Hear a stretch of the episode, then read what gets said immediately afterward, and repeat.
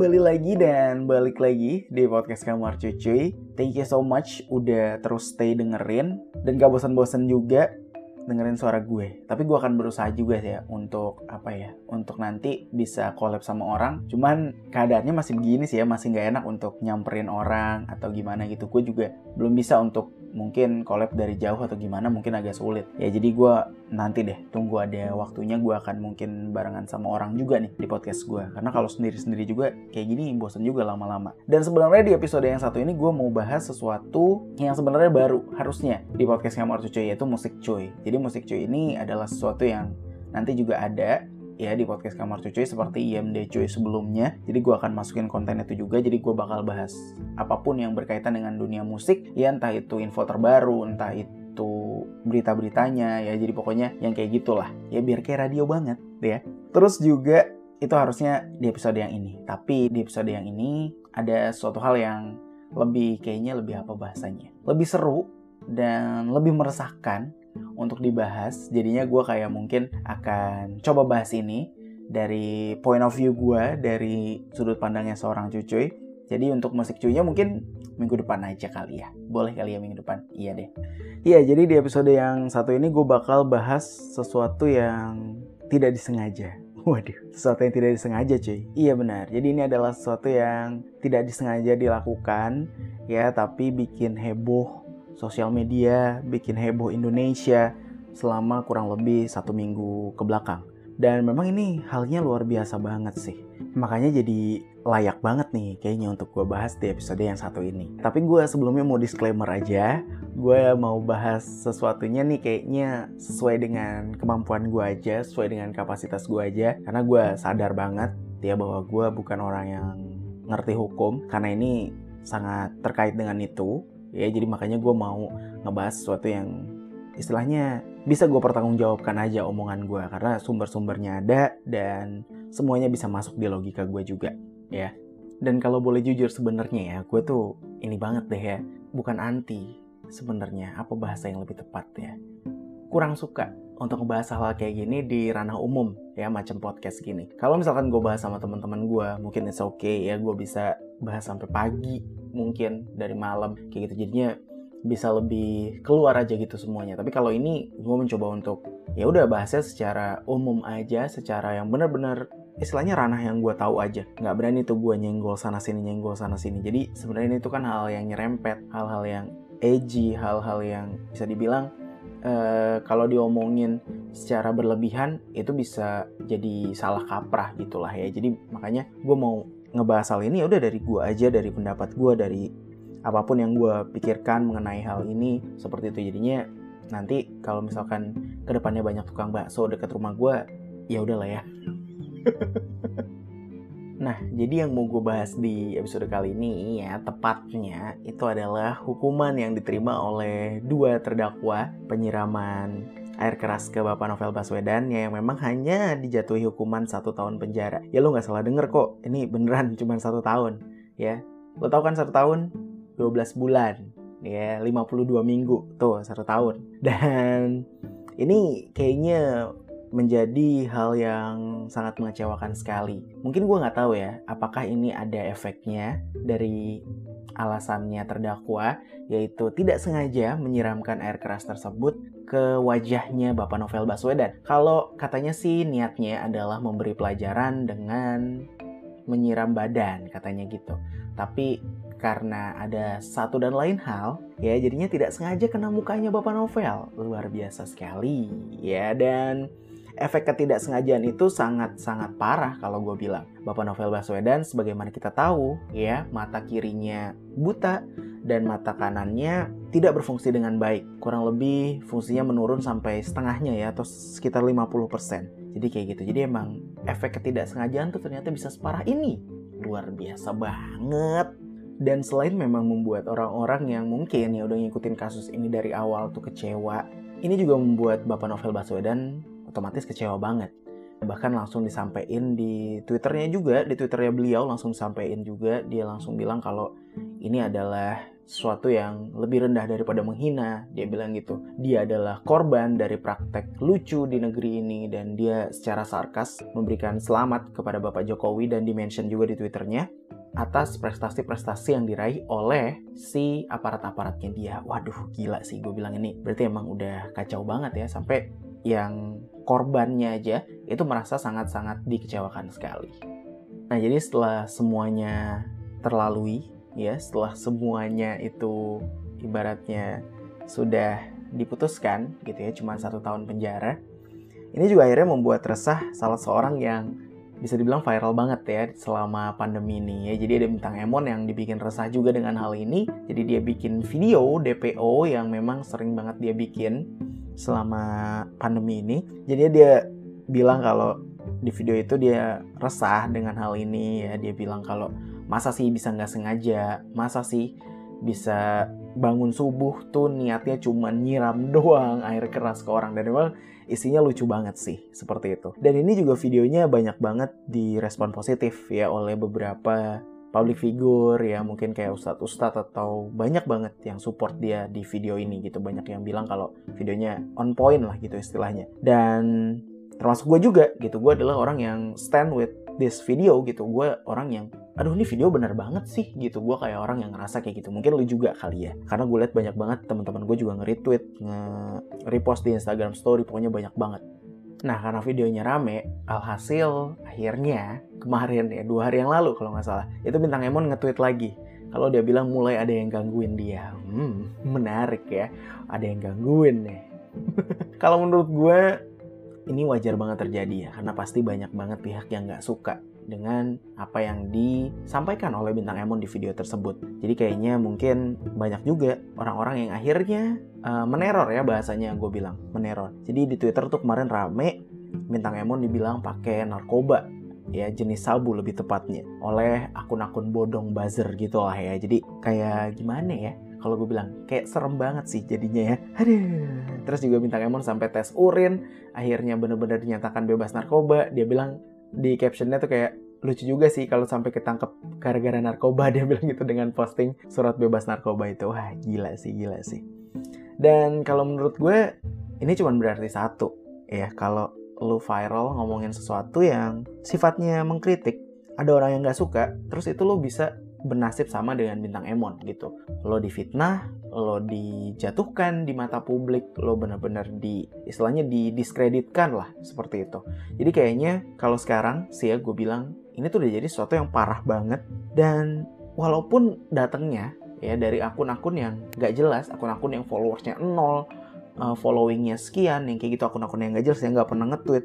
Jadi itu ini bisa tetap berefek ya apalagi ke public figure. Jadi gue pernah baca thread twitter gitu juga tentang brand dan public figure ya. Jadi brand itu tuh sering melakukan background check dong ya kepada public figure yang akan dikontrak kayak gitu-gitu. Jadinya brand juga males kalau public figure-nya itu pernah terlibat dengan sesuatu yang rame-rame kayak gini sesuatu yang viral kayak gini ya. Jadi memang kadang-kadang sesuatu yang viral gini tuh bisa menaikkan nama si public figure dan juga bisa langsung bikin sepi orderannya gitu. Jadi kayaknya ini adalah suatu hal yang agak-agak menyeramkan gitu ya yang gue bisa bilang terjadi di Indonesia karena ini bisa terjadi sama siapa aja dan gak cuman public figure ya karena kalau lo udah mengutarakan sesuatu di sosial media itu udah jadi milik umum dan itu bisa digunakan oleh orang-orang untuk ya udah melakukan hal yang seperti ini gitu ke diri lo.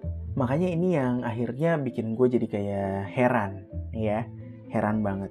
Karena kalau dipikir-pikir, Bintang Emon kan cuman ini ya, ngungkapin keresahannya dia doang. Atau mungkin juga mewakili keresahan-keresahan kita kalau gue yang bisa dibilang notabene nggak ngerti hukum, hukuman cuma satu tahun di penjara tuh kayaknya uh, terlalu sebentar, ya nggak sih? Ya kan terlalu sebentar banget. Dan pasti di pikiran orang-orang lain juga satu tahun tuh bukan hukuman yang masuk akal. Kasusnya aja nih ya, itu udah jalan dari tahun 2017. Kasusnya aja udah jalan tiga tahun prosesnya. Dan hukumannya cuma satu tahun. Lebih lama proses daripada hukumannya. Kan jadinya kayak ini nih yang namanya hasil mengkhianati proses ya jadi hasilnya cuma satu tahun prosesnya tiga tahun nih. Wah ini adalah hasil yang mengkhianati proses sekali kalau gue bilang. Gue udah nggak paham banget sih ya. Apakah benar gitu loh. Cuman karena asas tidak sengaja, terus bisa jadi hukumannya tuh jauh banget kalau dibandingin dengan hukuman penyiraman air keras yang pernah terjadi di Indonesia yang lain gitu loh. Iya, jadi di Indonesia nih ya, udah banyak juga kasus-kasus penyiraman air keras walaupun yang kasus-kasus ini adalah kasus yang bisa dibilang sengaja. Oke, okay? dan ini kasus-kasus yang sengaja. Jadi ini gue lansir dari cnnindonesia.com dan ini menurut tweet dari @lbh underscore Jakarta. Di mana tuntutan-tuntutan hukuman penyiraman air keras ini rata-rata adalah 8 sampai 10 tahun. Cuk, gila ya. 8 sampai 10 tahun dibandingkan dengan satu tahun.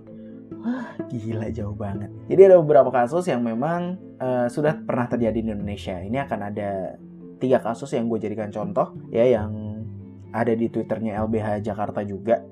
Jadi kasus pertama adalah ada penyiraman air keras yang dilakukan oleh Ruslam terhadap istrinya dan mertuanya juga. Dan ini terjadi pada 18 Juni 2018. Dan jaksa kemudian menuntut Ruslam sebagai terdakwa dengan pidana penjara 8 tahun. Tapi Majelis Hakim Pengadilan Negeri Pekalongan akhirnya menjatuhkan vonis yang lebih berat kepada Ruslam yaitu 10 tahun penjara. 10 tahun hukumannya dituntutnya 8 tahun. Ya.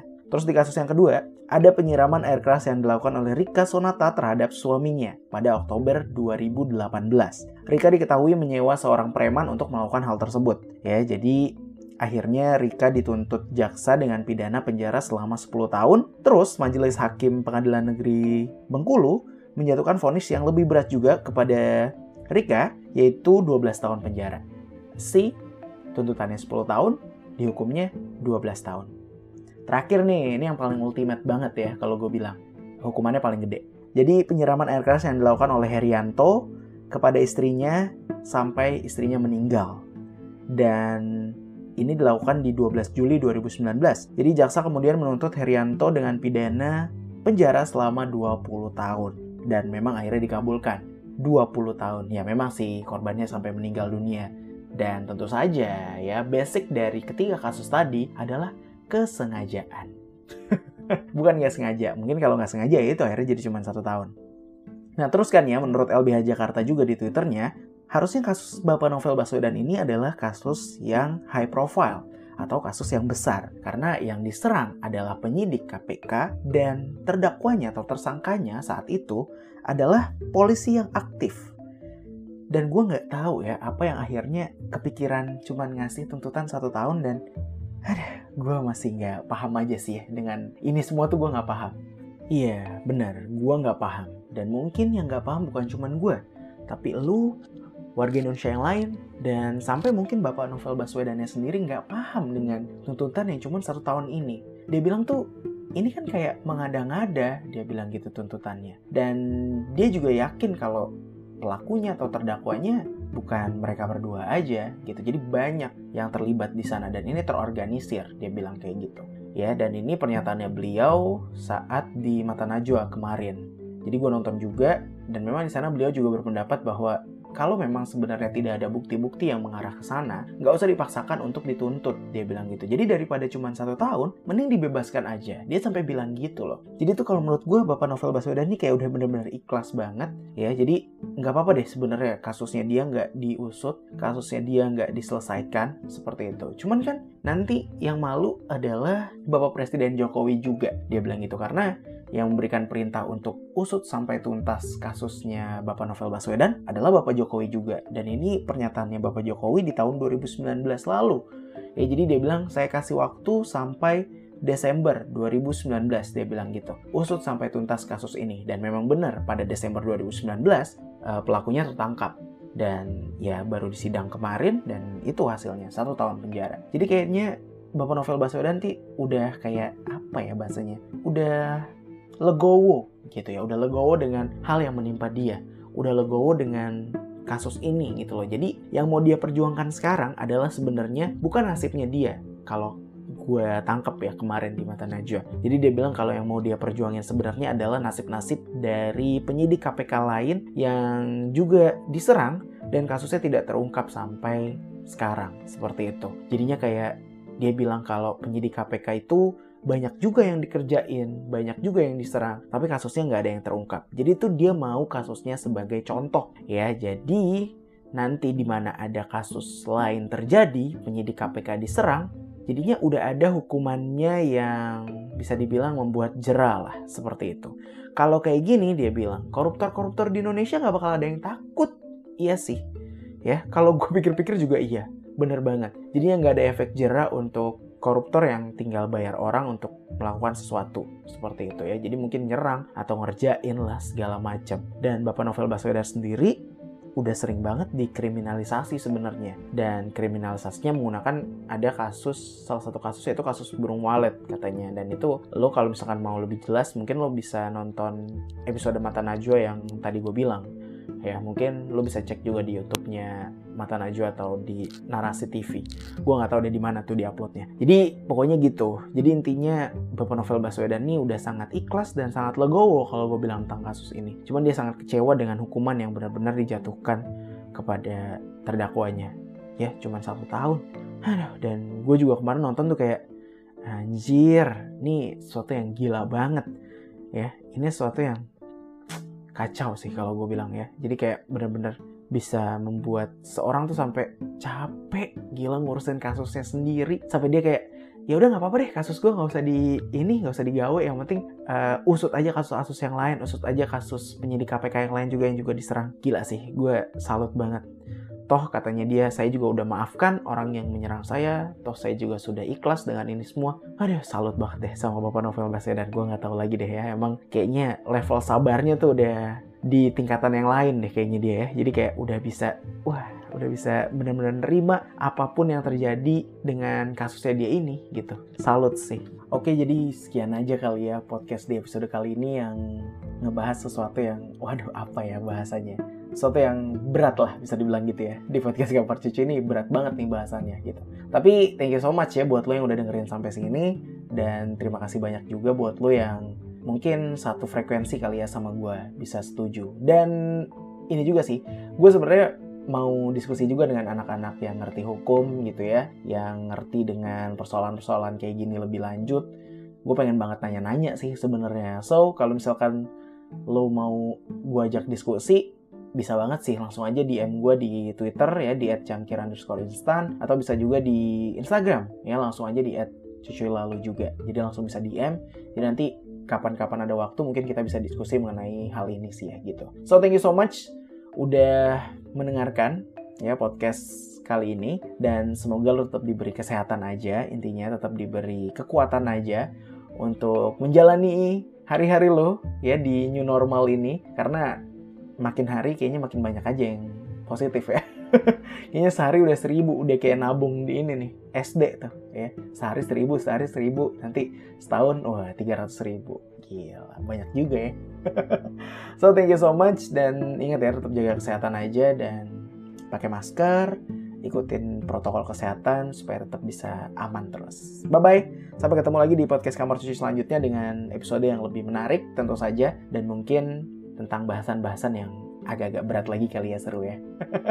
Dan mungkin gue juga nanti ke depannya bakalan ini kali ya sama orang juga biar nggak sendirian mulu gitu. So, thank you so much.